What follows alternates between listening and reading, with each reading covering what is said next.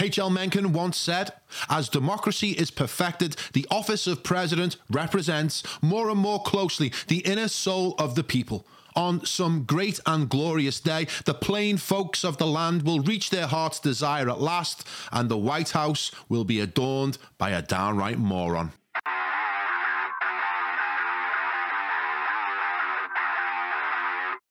To episode 56 of Eyes Wide Open, where truthers of all stripes can further their personal journey of freedom through the insights of our esteemed guests. We publish a new episode every week on YouTube, Rumble, Spotify, and Twitter. I'm Laurence Easeman, your host, and I'm here today with Graham Moore, who joins me once again. This time, we're going to be chatting about democracy and why voting really does matter. In part one, we talk about how to withdraw your consent from being governed by spoiling the ballot during elections. And in part two, which is premium content, Graham shows us how we can practice private banking through private trade, revealing what shiny gifts he's brought in his bag of loot. But first, you can watch part two of this podcast and others by becoming a member of my site. For just £5 a month, you'll get access to our growing catalogue of premium content, and more importantly, you'll be supporting independent content creators like myself to keep bringing you the goods the mainstream media don't want you to see. Sign up today by clicking the link in the description or go to my website. But now, it's time for our guest, Graham Moore. Enjoy. Graham Moore back once again. You're now a regular on this podcast. Thanks for joining me in uh, our London studio. No problem at all. I'm really pleased you've asked me. And, and I'm loving the studio, by the way. Yeah, it's all right, isn't it? We, built it over the, the last few days. Um, it feels better doing it face to face. I always enjoy face to face more. I mean, it's still, you know, you still get a lot of value out of the, the Zoom style, but I think it's uh, it's always better to have a real life conversation in the real world because we can we can get a little bit caught on the internet sometimes, can't we? Our our whole world, and it's like. Um, I think it's good for us to cluster together in real life because we're so spread out over the internet that I, I make the effort to do so. I want to talk to you today, continue our conversation, I guess, that we've been having over the last few months, few, you know, a couple of years nearly, about the state of England, what's happening in England. And I think the last time we spoke was just before the local elections. Yeah, and uh, there's Yeah. been local elections since, yeah. I think in May. And a few people I know were running as independents. I've had one of them on, Darren Denslow, and Lawrence Kenwright in Liverpool was behind the project, and Barry Maguire, another one of my guests, uh, he ran as well. And, and there was a little bit of a sense of uh, demoralisation at the end of it because no one really had any success. I, I think standing alone is success, but they're not getting the political breakthrough that we wish and we want. By design. That's the Marxist way. By the way, Darren, um, I really like Darren. Uh, we're connected on, on, on Twitter. I think years ago he came on my uh, my, my channel, uh, and I've been on his radio show on TNT. But uh, importantly, um, what you've just described, the the party political system is structured in effect by Marxists now um, to do exactly what you just described. That if you enter into the system, you will become demoralised and you won't enter again. It's cost me personally my own money, twenty thousand pound over the years to stand in elections. Uh, and when people sit there and go, ah, you didn't get anywhere and all that, I look at them more or less with disgust because they've got no idea What into it. yeah, what, what goes into it, and for you to do it again and again and again, and and in the end, you work out um, from past mistakes um, how how it is that you'll beat the system. Yeah, because um, we we get it a little bit as podcasters as well, don't we? Or YouTubers is that you know they put shadow bans on us and restrict our output, and hopefully to try and demoralize us to think no one's interested, no one's watching, so that we give up. You know, and I think the political system is the same. They want you to think there is absolutely no way through for us to be able to reclaim our sovereign power, our political power, and uh, I guess the people who stood in the last local elections will seriously consider whether they stand again because they know what they're up against, especially in Liverpool, which is you know dominated by the Labour Party, even in light of all of the fraud and corruption that has been exposed in the Liverpool Labour Party over the last 12 years. They still voted in by landslide. It's crazy. We're up against, I think, tribal politics. And I don't know what the solution is, but I know you're working on these things all the time and you're thinking about them all the time. And you, one of your latest projects is called Spoil the Ballot, because I, I know I'm a bit black pilled on this topic. And, and take a lot for me to get out and vote, right? And, and I know you, you talk about, well, you should go out and vote because that's you declaring your uh, objection, your dissent, if you like, to this system. But tell us about your the new project that you're working on and what it means and, and why we should vote. Well, the the reason you should vote, um, and there's a number of different things that I'm going to express here. Um, the way the voting system was not, was structured previously, um, and this sounds like a strange thing to a lot of people for me to say, right? The class system is a good system, right? But it's only a good system if the people within them classes are co-equal and they have mobility, right? Once you go away from that system, uh, which is the Marxist system, or in India, uh, for example, the caste system. Um, Marxism in, in, in, is in effect, we're at the top and you're the plebs. It's the Roman system, right? Which is why we was we, we was referred to as, as plebs, and then you and you had the hierarchy above that, right? So, getting back to the, the you have to understand the voting system and where we've come from. This is where the history comes in, and history will always come into this from the law, etc. Um, they have always tried to control us. If you go back and you look at the system and how it originally operated, you, you couldn't. Um, and I'll give you an example. Um, you had to be a landowner, yeah. right, to be able to vote. If you just worked on the land, um, or, or even if you rented a property and you'd done your own thing, you was not entitled to vote. Over the years, we have gradually, through through um, lots of different reasons, but generally we, we've been given the vote, and, and it's come to a point where we now have what's known as universal suffrage, which means everybody can vote and everybody can stand in an election, right? When you look at the history of it and you look at the different people and how they suffered, and I'll give you an example Peterloo, right, which is just outside of Manchester, right, um, in 1819, those people stood up to the government and to the crown and they protested. And those people in, in that day and age could not vote. They could not use the voting system. So instead, they come together as a protest, right? The government, uh, and I'm talking about the military, drew their sabres and hacked them to death it, near, just near Manchester. That's why it's called Peterloo, right? And they killed, I think, 19 people. And I'm talking about men, women, and children, right? Uh, and that's the British that did that to working class people. When you then look at someone like the suffragettes, throwing them son, themselves under the king's horses, right, um, to get the vote. And then people, we, everybody, has got universal suffrage. And yet, the only way you can take back control, and this is the key part of this that people must understand, right? You must believe in that you have a claim of right. That means that if you've got a right, the only way that you, you, you can keep that right going is to, is to claim it. And it doesn't matter how long ago in history the right existed. If you find out about it and you say, hang on a minute, they've never told us about this right. And you say, well, I'll claim that right. It still exists. It's mine. Yeah, it right? still exists. You can still use it. You can still claim it. You can still, you know, yeah, rely it's, upon it's it. It's our birthright as Englishmen and English women, right? So what you've got to do is you look at that and you say, right, what is the secondary element to this? So first of all, by law, it is your your right to vote. If you choose to abrogate it, you're in tacit agreement with whatever government has been elected. They tell us, and this is factual and it is the law, we are governed by consent. If you stay at home and you don't vote, right, you are giving up your right to vote and you are abrogating that right to vote. And anyone who says any different to that doesn't understand the law. As far as I'm concerned, they don't understand the law, right?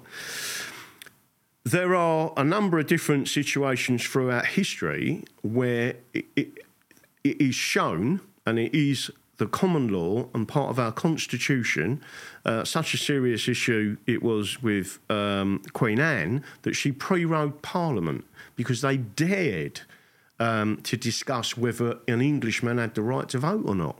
Um, and, and the High Court come out on our side as well, right? And they literally shut Parliament down and said, Who do you think you are? Ask, asking whether an Englishman has the right to vote or not. So all of that is encapsulated in your right to vote, right? It's key that if you do not vote, you give tacit agreement to whatever government, and I've done a video online, loads of people have watched it. I mean, you've seen, I, I like to be able to show people, so it's not just a concept uh, or, an, or uh, an, abject concept, it, it is something you can physically show them. Uh, and I've done that online, and people have looked at it and said, now I understand, yeah. right? So the, so the difference is when you go and you write spoilt ballot, and the reason why I'm saying it is because the British government, through the Electoral Commission, British, um, have created a set of regulations. Right, that covers what they consider to be a spoilt ballot. Right, so if you was to mark that ballot in any way, they could mark it and say um, unknown intent, and they'll put it. That's not a spoilt ballot, right? right? You have to write literally right across the top of it in big black letters, if you want to call it that, yeah, spoilt ballot. And then underneath it, you write, I do not consent. That is a valid vote. So that's a little bit like none of the above, isn't it? A little bit similar to none of the above. And it was Tony Blair yeah. that prevented none of the above from being put on the uh, the ballot. You know, they didn't want you to register none of the above, which sounds similar to what you're saying is a spoiled ballot, right. because then they've got something to measure it against the dissent, haven't they? You're absolutely bang on the money. So the, the, the second thing, which I was about to get to, is okay. if you don't write spoiled ballot, yeah.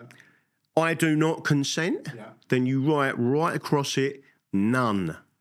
Don't tick any box. You write none or none of the above, right? So there's another website that shows that, and they go into the law. I go into the law, and another group of people go into the law. So you've got all these people that have seen it and understand it, right? So once you do that, what you, you're quite right. What the politicians, the hierarchy, and all these groups of people don't want is people actually realizing all I've got to do, instead of travelling into London and being one and a half million marching towards Parliament, no more war. I remember that, yeah. right? One and a half million people stood in London and said to the Labour government, We do not want a war with Iraq. What did they do? They ignored us. Not only did they ignore us, he was voted back in again, wasn't he, for the second term? so, so, so, again, yeah. people, so the reason why spoilt ballot none of the above, whatever you want to describe it as, right, works, is because we operate, and this is crucially important, we operate a common law system of first past the post, yeah. right? What people don't understand about that, uh, and I've done a lot of historical uh, investigation to where where where is it? Who says to us we're first past the post, right? And upon that investigation, I found that it's a convention. What is a convention? It means it's customary. That's, that's part of that's constitutional. That's part of our common law, yeah. and it's a constitutional convention, right? Yeah. It is not written. It is part of our customary law, yeah. and the Coronation Oath Act says, and the law courts state that they must apply the common law and the customary laws of England, right? So when you look at that, you then say to people, okay, now look at the spoiled ballots. When you go in and vote, it ain't cost you 150 quid to get to London, right? And the beauty of this, uh, which the Americans are now very much in front of us, they get it in America. Uh, you can't do this in America, by the way, but there is a reason for that. Um,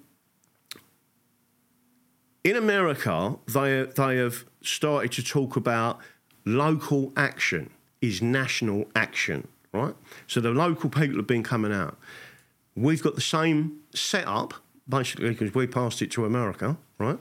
Um, so in other words, we didn't. Um, a lot of people say that we've become Americanized. That's not true. We anglicised America, Yeah. right? So they have got our system and structure set up there. Once you look at the voting system, and again, getting back to, to directly to that, you turn around to people and you say, instead of going to London and protest, all you need to do is register to vote, and all you need to do is walk down to your local polling station at every election and write right across that pu- that pu- polling card, "I do not consent." Right, that's it. Uh, well, I think that's a really, really interesting addition to this conversation about democracy and elections and voting because the local elections is where it's at as well. It's not just the national elections. It's even though you think, oh, what's the point in voting locally? Is well, that's where decisions are made locally, isn't it? You know, and um, the amount of votes that these people who assume power in our councils that voted in are unbelievably small. Like 800 votes, 1,000 votes. And all of a sudden, you know, they're, they're, they're running the, the city up with huge budgets and get us into all kinds of debt and impose these unconstitutional laws upon us with this really, really small amount of votes, largely because nobody wants to vote in local elections, either because they don't think they can make any change or they've been so demoralized by the process that they stay away. Like Darren was talking about it, he was saying, you know, the people just don't go out to vote locally, other than the tribal voters who have been motivated through Labour propaganda and Tory propaganda, and they know that they can rely upon that demographic. They can count almost to the head how many people are going to vote for them. And then when we stand up, um, you know, as independents, we're, you know, obliterated to a large degree, and the people who are dissenting by not voting, like myself, right, is that that's not being recorded, is it? There's no, there's no record of the dissent. no dissent. record of it whatsoever. In other words, what they're saying is that, is that you you are actually in tacit agreement Yeah. with whoever is first past the post because you chose to abrogate your right. Yeah. Let me come back to a couple of points you've just made there because this mm. is really interesting. Democracy. Mm-hmm. I believe in democracy, mm-hmm. Right? But I believe it is constitutionally restricted hmm. or limited. In other words, democracy is fine, but you don't go out of these limits to what you can do and what you can't do. Yeah. Democracy doesn't mean two wolves and a lamb deciding what they're having for dinner, right? Right. But they use democracy as a weapon against us. Of course. Unlimited because they've already got into the judicial and the parliamentary systems and, in effect, the monarchical system, right, to, to make democracy unlimited in, in, in what they can do to us. And it was Karl Marx Yeah. yeah, that actually said um, that the that democracy is the route to socialism, right? Well, not if it is constitutionally restricted. It isn't, and that is why Karl, uh, Karl Marx always said about England, not Britain, England, that every uh, communist revolution was shipwrecked on the rock of England because we had the common law, not the administrative law What a quote. communists used. What a fantastic quote. Yeah. Well, so so when you look So at that, sorry to interrupt you. So, um, uh, constitutionally limited democracy. Do we? Is that what we have in England already under our current constitution? that's what we had. That's what we had. We had Yeah. past tense. We could still have, but the only way that you're going to go back to that is to use your spoilt ballots, right? And then all of a sudden, something like seventy percent of the population now are not voting, Yeah. right? So if you if you break down the It's a tyranny of the minority, isn't it? That's what Well, was so, it. yeah. so, so that that is when you display to people.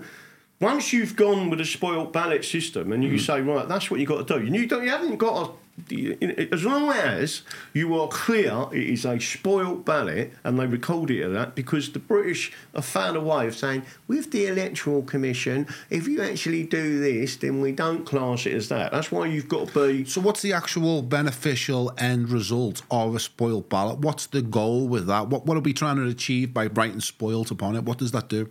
You are registering your vote Yeah. I do not consent, and you are delegitimising Parliament, and you are delegitimising government. So, in other words, they have not got the right to govern you because you've removed your consent. All of a sudden, if people really understood how powerful this is, right? When if seventy percent of the population, especially those demoralised, wrote "I do not consent," all of a sudden it goes forward, and it comes out, and they say, and, it, and the world knows, right? The mother of of, of global parliaments, the mm-hmm. English Parliament, people have voted against it, mm. and then all of a sudden it's world news. Then they're saying. Why didn't we know about all this before? How can we see seventy percent of the population is saying we don't, we disagree with you? So, so, so in, in, a, in an election, when they're reading out the results, they'll say John O'Connor, Labour Party, 1,000 votes, and they'll do Tories, 300 votes, but then they'll also say spoil ballots. Yeah. and then you ideally want the spoil ballot number to be relatively high or higher than the person who was elected in order for it to be effective. Correct. Yeah. Right. So, so I've said to people, there's two stages. Um, the first stage, th there's a first stage. So, if the number of spoilt ballots is is more than the, what they would regard as the parliamentary first past the post party, Mm-hmm. right? Because no one, no, we didn't agree to a party system, right? It's, it's a Has that just has that just been has that just been like snuck in as it the party system? Uh, As, as far as I know, can, you know the Tories and the Whigs they go back a long way. Yeah, no, it does go back. I'm not suggesting it don't go back a long way. Yeah. The way the system has changed, um, it's changed a lot more since the 1911 Parliament Act. Hmm. Uh, that was an extremely Marxist. That's really the first. That was the, The first. run. 1911 Parliament Act. 1911 Parliament Act. yeah. That was the first run. Um, I can take you into the 1800s. By the way, from an engineering perspective, what I do by understanding the law, I also look. The one of the reasons I look at the law and read and have read law for 30 years, right, um, is that I can also reverse engineer the law. I can see what law had the effect of doing X, Y, Z. And there is something in law, everyone should know this, it's natural law, of unintended consequence. Mm. It, it, it, it depends whether it's an intentional consequence and it's a bad thing for us or, or whether it's unintended. But that's one of you. But one, let me just get back Sure, to yeah, yeah. a complete point that you've made, right? So you talk about people going out and voting. So Darren, right? Absolutely, I think he, he is fantastic, Yeah. right? There's other different people. So people find it odd that as a political party, right, we are saying spoil your ballot, right? the political party, we are constitutionalists, not politicians. So this is the English Constitution Party. The Correct, correct. So Yeah. when you look at our manifesto, Yeah. our manifesto is the English Constitution, hmm. which means we stand for your liberties and freedoms, which is what people are elected to do. But it's neither. A, it's not a political party in, there, in, that, in, that, in that sense, is it? Because a political party has political ideology, whereas you're rooted to just the Constitution. That's Correct. what our ideas are. Correct. Yeah. We have to be. It's not so left wing or right wing in that sense, then, is it? It was. It's ne- No, so, wing. yeah. so I always say to people, um, we're a movement first and a political party second. Hmm. The only reason we're registered as a political party is so people can vote for us if they want to. Right. Yeah. Right. So, so we're getting. To, if anyone knows anything about this at all, you'll under, you'll understand this. Right. There is a cost to standing in elections. Right. Not only in leaflets, not only. Um, so, for example, if you were standing in a constituency as a member of parliament, you wanted to be a member of parliament, you've got to come up with five hundred quid, right? You lose your deposit if you don't if you don't get past. I think it's five percent of the vote. Um, effort that you have to put into it. It's an enormous amount of effort, um, and then you've got the politics of it, Yeah. right? So people, and I can tell you now, I mean, we've got probably 20 to 30 people that want to stand as candidates for us, right? In both local elections and in, in general elections, right? Um, it's very difficult, and anyone out there who knows anything about politics, uh, it's very difficult to find candidates because if, Well, that's what I think. What that's what Lawrence Kenwright found in the end when he was doing Liberate Liverpool. Is it was difficult to find the candidates, not only the volume but also the quality. Correct. Yeah, because you know it's not many people who, who really want to go and stand as a councillor. Exactly. you know, who wants to be a councillor because it's it's you know it's not not particularly a, a- you know a lot of it's a work. lot of work, yeah, a lot of grief, like you're saying. It's not a particularly well played position either. So you know, who wants to stand as that? Especially you know, is that politicians are so hated at the moment. So you're not even getting the glory of the people, are you? You're just getting this party politics, backhand corruption, which is kind of what it's attracting that type of person. I used to say that estate agents uh, were potentially more hated than paedophiles. Yeah. Right? And then some estate agents I knew said, that's a bit unfair. I said, yeah, it is really. Politicians are probably Yeah. uh, up there now Yeah. uh, as being more hated than paedophiles, only because they have facili- facilitated through party politics. So getting back to the point, um, which was, as a political party, the difference between us is I would sacrifice, and the people that are members of the English Constitution Party would sacrifice our political party tomorrow Mm. for the country. That is not the case with the Tories No. or the Labour Party or the Lib Dems or any anyone else out there. They, they, they, they will do everything to protect the party and not the country. They will put the party before the people. They 100%. They will put the put the party before the country. Yeah. We don't do that. Yeah. What we're saying is we stand for you and we stand for this country. There, there, it's the country and our, and our laws and what made us what we are. Why do immigrants want to come here? Yeah, Because they want to live under the common law system. Yeah. Right. If they if It's they our gift to the world, isn't it? It's our gift to the world. All the They're countries that live on the common Yeah. law jurisdiction, you know. No, correct. Yeah. So um, that's all great. I think it's a wonderful idea. It's interesting. It gives you an opportunity to go and vote in elections without feeling as if you have to make a compromise and vote for someone you don't want to vote for just because you feel as if you need to make your voice heard. But you're still actually recording your dissent and it's read out by the Yeah. people who are declaring the, the results. so let me just make sure that I say this because this is really important. For them people that were in the Labour Party, were in the Tories, or or not in even in the party, but would vote for them, or the Lib Dems, or any whoever group of people it is, right? This is really important. One of the reasons why spoil your ballot, I do not consent, is so important, is because you have become and they have become disillusioned with that politics Deliberately. and, and, and yeah, and they have stayed at home, Yeah. right? So what you said earlier is it, it's then only the activists and the core people, and they're the one. That's how they took control Mm. of Germany. The Nazis took control of Germany Mm-hmm. through intimidation and demoralisation, Mm. right? So what I'm saying to people is this: spoilt ballot, I do not consent. When you actually say that to anyone, right, and you put it on that that ballot. You're not voting for the Labour Party. You're not voting for the Tories. You're not voting for the Lib Dems. You're not voting for anyone, mm. right? What you're doing is standing up and saying, I do not consent to your politics. I do not consent to what you have created in this country now, mm. today. I do not consent. And, and it doesn't matter what you don't consent to. So that means so you're not being disloyal to the Labour Party. Yeah. You're not being disloyal to the Tories. You're not disloyal to the single green, mm. right? You're mm-hmm. not being disloyal to, you know, the Lib Dems. You're actually giving your electoral opinion on their system, which counts against them. It's a real protest vote, isn't it? It's a real, it's Uh, real. a And, real and the protest thing vote. is, once people understand it, and they understand that in the law, yeah, you've just said. So when there's seventy thousand of you that says, "I do not consent," Mm. right? Someone who did it in this last election, a lady, she was in her seventies, right? She wrote me an email. She said, the first time in my life, Graham, I've ever been on a process. She said, when I was writing it out in the booth, she said, I was shaking, right?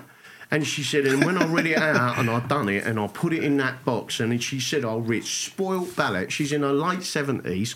I do not consent. She said, I felt like a rebel, right? For the first time in her life, at nearly 70, she feels like a rebel. Yeah. But the other thing to, um, for people to understand, your vote, right, is just as powerful if you are 98, hmm. right? When you hold that in your hand and you use it, it's just as powerful as when you was 18 years old. And that's the bit that they Well, it's the older generation that voted for Brexit, wasn't it? That took us over the line, you know, and everyone complained about it. They were like saying, Yeah. you know, you're not going to be around much longer. What are you doing taking us out of Europe? Yeah. You know, so yeah, you're absolutely right. It's not it's not defined by anyone's age, is it, the vote? Right. But I want to talk about consent a little bit deeper because we talk about consent a lot on this podcast. And I don't think people understand the true power of, of, of the concept of consent and how we're told by the system that we're governed by consent. Because if we're not governed by consent, that means we're slaves and we're living under a tyranny. And they can't afford to admit that in public, at least. But by removing our consent and finding out if they're going to treat us as slaves, it exposes the system if that's what it is. Yeah. And I think we talked about this before, but I enjoy talking about it. This idea of um, the system of oaths, right, which is, I think, a really powerful system that isn't um, given us enough respect for what it is. And we saw recently through the coronation of King Charles I, the ultimate oath, which is the coronation oath. It's the, the monarch, the sovereign's oath to the people to uphold the natural law, God's law, the common law. Uh, in and, and the deal is, is we transfer our personal sovereignty to the sovereign in order that they uphold it. I've, I've said this before on a number of podcasts, but I love talking about it. And um, it's that deal that we have with the sovereign that we transfer our our uh, our sovereignty to them. That when we say, "I do not consent," in effect, we are withdrawing our sovereignty with the sovereign. So. What what did you make of the coronation? Because I know it was a British king, and you're not you know you're not having any of that shit. But it's still under English law and English constitution, I guess. I don't know. I mean, what's your thoughts on the coronation and uh, the implications of the English people withdrawing their consent against what people think is the English king? Right. I, I'm going to tell you. Uh, you asked me a question about this on uh, maybe two two uh, interviews ago, right? And I said to you, uh, uh, as a political party, we haven't got an official opinion on it. Yeah. Right. That has now changed. Yeah. Right. Because I asked the party to vote on it, and unanimously, hundreds uh, of, of, of members voted. Right. Unanimously. Uh, and I asked the question: Do you want to become a public uh, republic uh, and get rid of the monarchy? And they all said yes. Right? Powerful. Every single one of them. Yeah. Then I asked the question: Why? And what I like about the membership of the English Constitution Party is because they understood the reasons, right? Uh, and many of them come back with a reason, and they said because the Crown has abrogated their responsibility to us. So why should we have any responsibility towards them? That is the reciprocal oath system, right? Now, what they mean by that, and what we mean by that, is under the oath system, um, the monarch is there. I don't know if it's most so people in our party know know this obviously, right? But most people don't know this. The primary function of the monarch, yeah, is to veto bad law. Yeah. Since 1688. That's right? the only power they've got left, really, isn't it? Is the assent to law Well, that's so- made in Parliament. So, so you've hit another point there. When you talk about prerogatives Mm-hmm. and you say that's the only power they've got left, right? They have abrogated all of their powers to Parliament. Yeah. They have made, in effect, and pushed. So Parliament incorrectly states, and by the way, this is a treasonous statement that Parliament is sovereign, Mm-hmm. right? It may be the main um, legislature, which is correct, Mm-hmm. right? But it is not sovereign, right? We are. Mm-hmm. And the system of governance in this country, the English system of governance, has the separation of powers. The separation of powers is the monarchy, which can be an, which can be a president or a king. the executive. Yeah, you, you, so it is the executive. It's there for a reason, right? And and it's there as one of the checks and balances. It goes into phrase. Uh, Tesla was one of the people that said it, and someone else in the past said it as well. Three six nine uh, is the power of the re- universe. If you understood them numbers and you understood the power of them numbers, you would understand that we had to hold the key, that we don't know it yet, to the universe, right? Three is a, is very powerful. It's a check and balance, right? So you have Parliament, right, with the commoners that should be in there. No commoners in there at the moment, but we need commoners in there. So Parliament that makes the uh, primary legislation and secondary legislation and statutory instruments, which, by the way, can all uh, be taken out. Um, then you've got the monarchy, and then you've got the judiciary, right? So the way our system is supposed to work is if Parliament was to make something, they're only supposed to make what's known as positive law. That's why they call statutes positive law. It means they take the customs, they take um, certain elements that have happened in history, might be a particular problem. That's why they used to put sunset clauses on, on laws.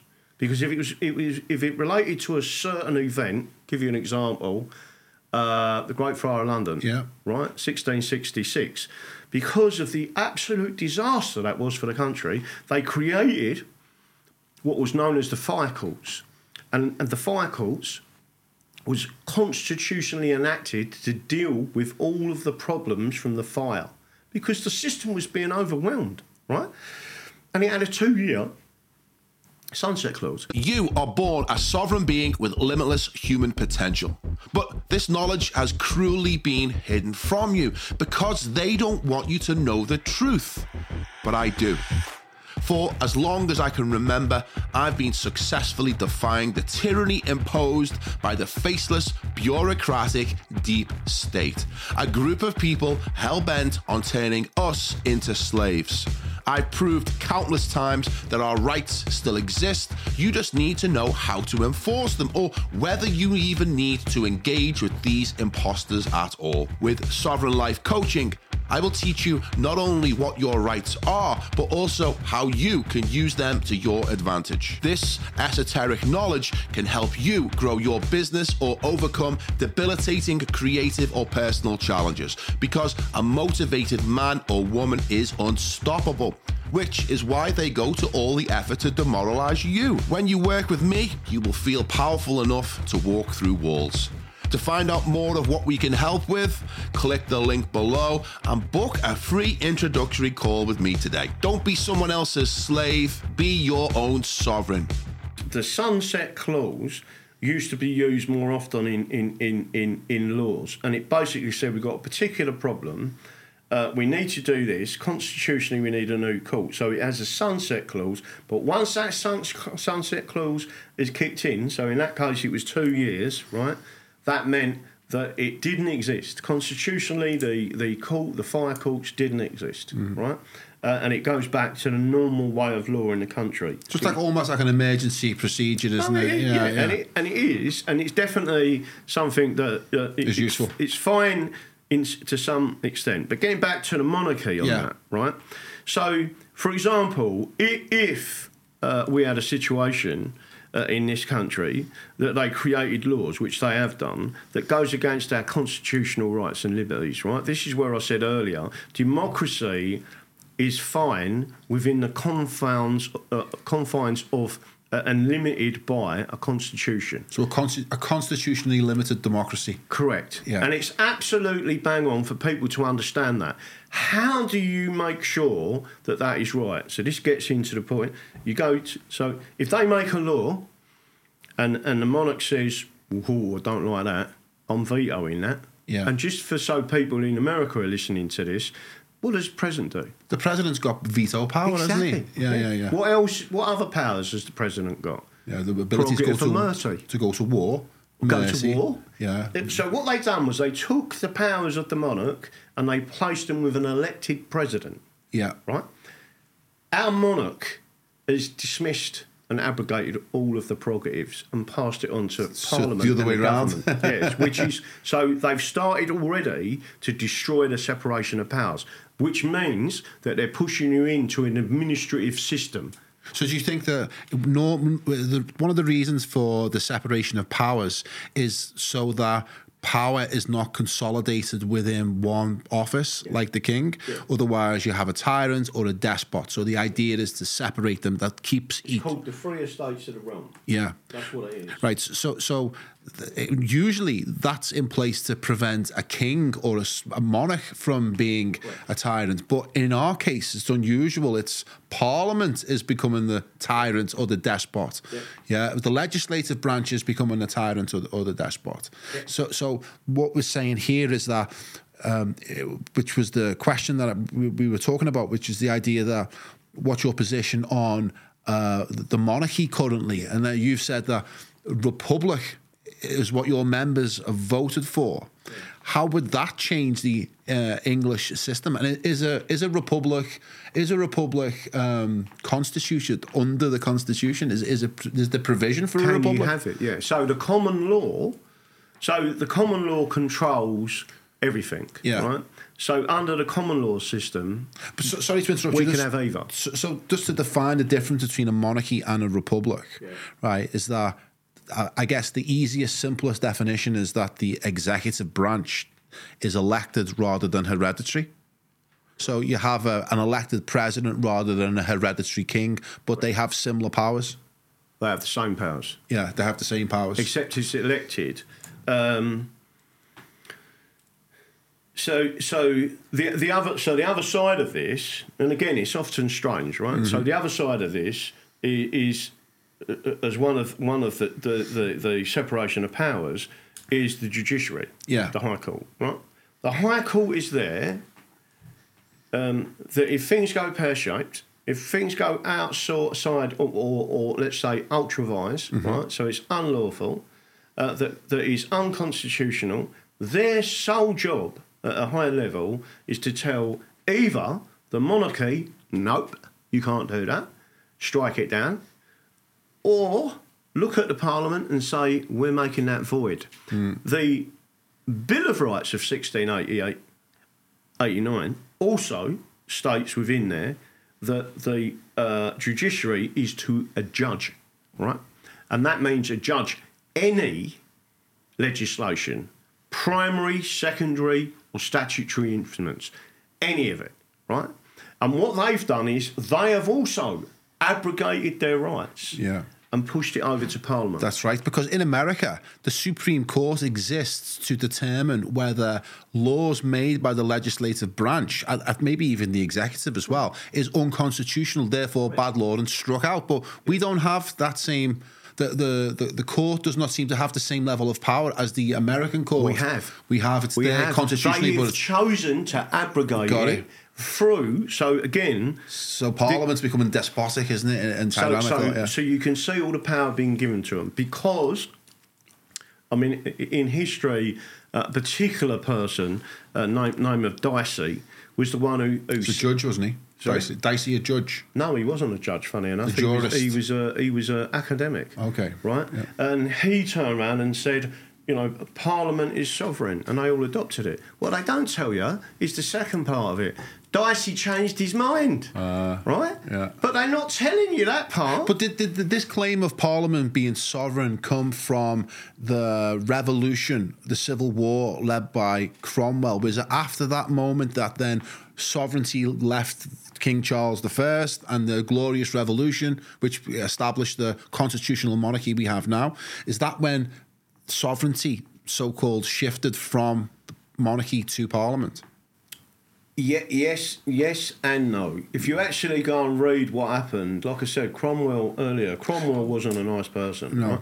John Lambton, uh, sorry, Lambert, uh, a military professional, working class, actually wrote the first global um, constitution, right?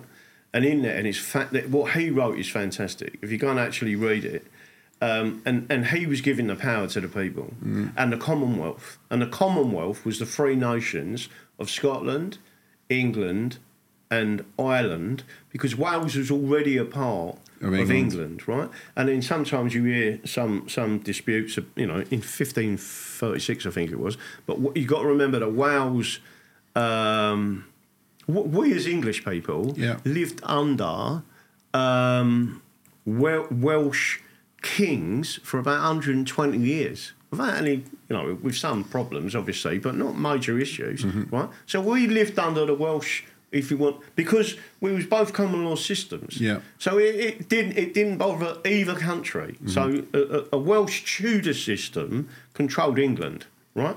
So. You know, for, so for them to say that we're doing this and we're doing it, say, hang on a minute, you know, England allowed mm. for for for a Welsh Tudor dynasty mm-hmm. to control us, mm-hmm. you know, or not control us, but to, Yeah, to be to the monarchy. yeah. So, so, so getting back to this situation, Chuck, especially Charles, and there's some other things I could say about Charles. Um, that, the monarchy. But is that the what, what, what, what I'm, I'm looking for specifically? Is this idea that Parliament is sovereign and that idea which has evolved to the point now where Parliament is becoming despotic, right? Is, does that ha- have its root in the Glorious Revolution when, um, yeah. yeah, But- but- when Cromwell basically you know created the Civil War and uh, and, and Well, created the First. Republic, So, wasn't so, it? so Cromwell, that was uh, the First Republic. That's the last Republic England has Yeah, had. so- was, so- so- was Cromwell's. Yeah. And, and I think it lasted 12 years. Yeah. But what you've got to understand with, with, with that is it led on. So so in some ways you're correct in what you're saying, or, or, or, or what you're looking at from history is, is is right. What I mean by that is from the early 1600s Mm-hmm. up to 1688, right? And bearing in mind Cromwell, uh, uh, John Lambert died, I think, four years before 1688. He- He was already dead, Mm-hmm. Yeah. right? Um, he actually died in a prison. I think he's six years after he, he beheaded Charles I. That's when Cromwell died. Yeah. it didn't last much longer. Well, so, and so, so, so John Lambert, who, who, who, who wrote um, the English Constitution, the codified Constitution, Okay. right? Um, he, was the second in command, Hmm. right? Um, he, he actually uh, turned his back on Cromwell because Cromwell wanted to execute the king. Hmm. Right, and John Lambert said, "We don't want to be topping the king. Right, we, we're not. We're not about that. Hmm. This is what we're about." And and you know, they showed no mercy, so we should show mercy to them. Yeah. Right. Um, and and Cromwell didn't want to do that basically. Crom, Cromwell was not was not interested in that. It was like lop his head off. He wanted and the then blood, the didn't he? last straw for from um, that's why people should understand. They all start sitting there today, some of them, and I think it's um, uh, uh, it, it- it's media controlled, right? Mm-hmm. Because everyone I speak to don't like Prince Charles and don't like the royal family anymore. Mm-hmm. The only the only person in the royal family I've got any respect for is Queen Anne, right? Um, not Queen Anne, Mm. Princess uh, Anne. Princess Anne. But I think she should be queen. right? um, if you're going to keep stick with that, but you should also once you give up your powers. What, what right have you got to be there? You're part of the separation of powers, Mm-hmm. which is what protects the people. Once you've abrogated them powers, you should be gone, Mm. right? You, what, what are you doing there? You know, we can go and get a puppet anywhere, stick Mm. it on a you know string somewhere, and it, it nods about. That's all you're doing. Why are we paying millions of pounds for that? So, so, so a republic, uh, an English republic, could be the future um, path that the English people could take to liberate ourselves from the yoke of the British. Yeah. Yeah. So, so part of that that people often don't understand. Some people say to me because they're unionists, right? The political union, any political union between nations, Yeah. never ends well. Don't matter who it is or what it is, right? The United States of America is, uh, in effect, uh, a union of states, Yep. right? United States, isn't United it? States. It's a union of the states, right? Well, England as a nation used to be a union of counties. Yeah. In the same way as America is a, is a union of states. Well, they right? copied us, didn't they? Their system is just a, They- they- it's- it's a copy of ours. yeah. So, so the, the problem we've got is when the, when the British come in, and the British, who are a group of people without a early, early 1700s, that's when the British emerged, would you say? 1706, 1707. Yeah. It's with the Acts of Union. So, at with the, Acts end- of Union, yeah, they created 1707. yeah, 1707, they created that. They created the Parliament. Part of that Parliament's um, limitations, right, was that all of our previous rights were protected, right. We've lost virtually everyone. But well, they're still there if we want to claim them, though, through a claim of right. Yeah. So the one way that you do claim it back is Yeah. to void the Acts of Union. Yeah. And if we had an independent judiciary, they would have done that a long time ago. Yeah, as bad law, saying it's It's unconstitutional. law. Yeah, kick it out. So, so the Acts of Union of 1706, 1707 is now in bad faith, Hmm. right? But the only way you can, like you say, getting back to that, so that, so again, the monarchy. Um, and the monarchy still has a judicial function, mm. right? Pe- believe it or not, and people don't realise But he's that. the top judge, isn't he? The, you know, that's Well, the, the, he's the, the yeah, master you've- magistrate. You've actually got the Privy Council, but there's a judicial Privy Council that, the, but that the King of England and, and previously the Queen can still sit on them hearings, All right. right? And people don't realise it. And when mm. they say to me, "What's the highest court in the land?" Supreme Court. I go, "No, it ain't. Mm. It, it's it's the actual judicial Supreme Court, right? Which is the Privy Council." Yeah. And people don't realise, and they sit there and they go. Why do you think that? And you say, well, why is it the Commonwealth appeal to them? Yeah, so that's right. Anyone outside of England, the highest court of appeal is the Privy Council Court, isn't it? I mean, hmm. that's what the judge, a, judge is an extension of the executive. It's the, the, the king in council, isn't it? Or the king That's in it, the. King in Council. King in council. So the King in Council Yeah. is the original Parliament. Yeah, yeah. Cool. Okay, well, we're coming to the end of part one, and we've talked about a lot of things as usual. Uh, I think one of the the main takeaways from this is that we've got to find a new way of uh, making our dissent known, which is what you've talked about here with spoil the ballot, which I think is a great idea. Really simple and effective if it's if it's uh, executed. Um, I think we can talk more about money and how this British Union in 1707 came hot on the heels of the creation of the Bank of England in 1694. It's only, you know, less than 10 years later, just over 10 years later, then the British appeared just by chance. So, um, and then I think it's been a, a long descent from that moment as we've lost our sovereignty inch by inch, as we've lost control over our currency and our ability to trade without a third party coming in and sticking the nose in and t- trying to take their cut from our business.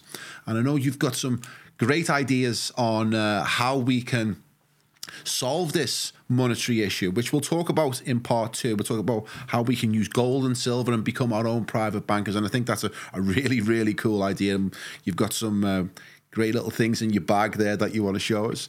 Um, but before we go, for people who are just with us for part one, yeah, come over to part two and we'll show you what's in the bag. um, so, as we come to the end of part one, and for people who are only going to see us in part one and they want to continue researching what you're talking about, joining up with what you're doing, learning more how to spoil the ballot, where can they find your work, Ray, and where can they find you? Right, so there's a, there's a number of places you can find me. For the spoilt ballot in particular, www.spoiltballot.org. We've just set it up and it's solely to do with that and it will explain the law. If you go on to the English Constitution Party website, uh, which is englishconstitutionparty.com, um, again, if you look for the blog and you will see spoilt ballot versus abstention. If you abstain, um, you abrogate your right and you are in tacit agreement with the with the government, and and that, is why you should spoil it. So again, I won't go into any of that again. Just to say, you can find it there. And there's another website which goes by my normal uh, standard uh, name uh, online, which is Daddy Dragon. Um, And then people say to me, "Where did you get Daddy Dragon from?" And I explain to him, "It's the original English flag, Cool. uh, which is the dragon." And then people started referring to me as Father Dragon because I was always about the English. Uh, and then people cut it short to Daddy Dragon. The Daddy's Dragon. Cool. Okay. Um, okay. Cool. Well, it's always great chatting to you. And I think you might have even inspired me to register to vote for the first time in my life, just so I can spoil it. yeah, just so I can spoil the vote. But yeah, I think I'll, I, might, I might consider doing that at the next election. Um, Graham, okay, thanks for part one. Let's move over to part two, where we're going to talk about what's in that bag. Thanks for watching part one. If you want to see what shiny objects Graham has brought in his bag and how you can take advantage of the tips that we both share in part two, then please subscribe via my site. Links in the description. You sure don't want to miss this.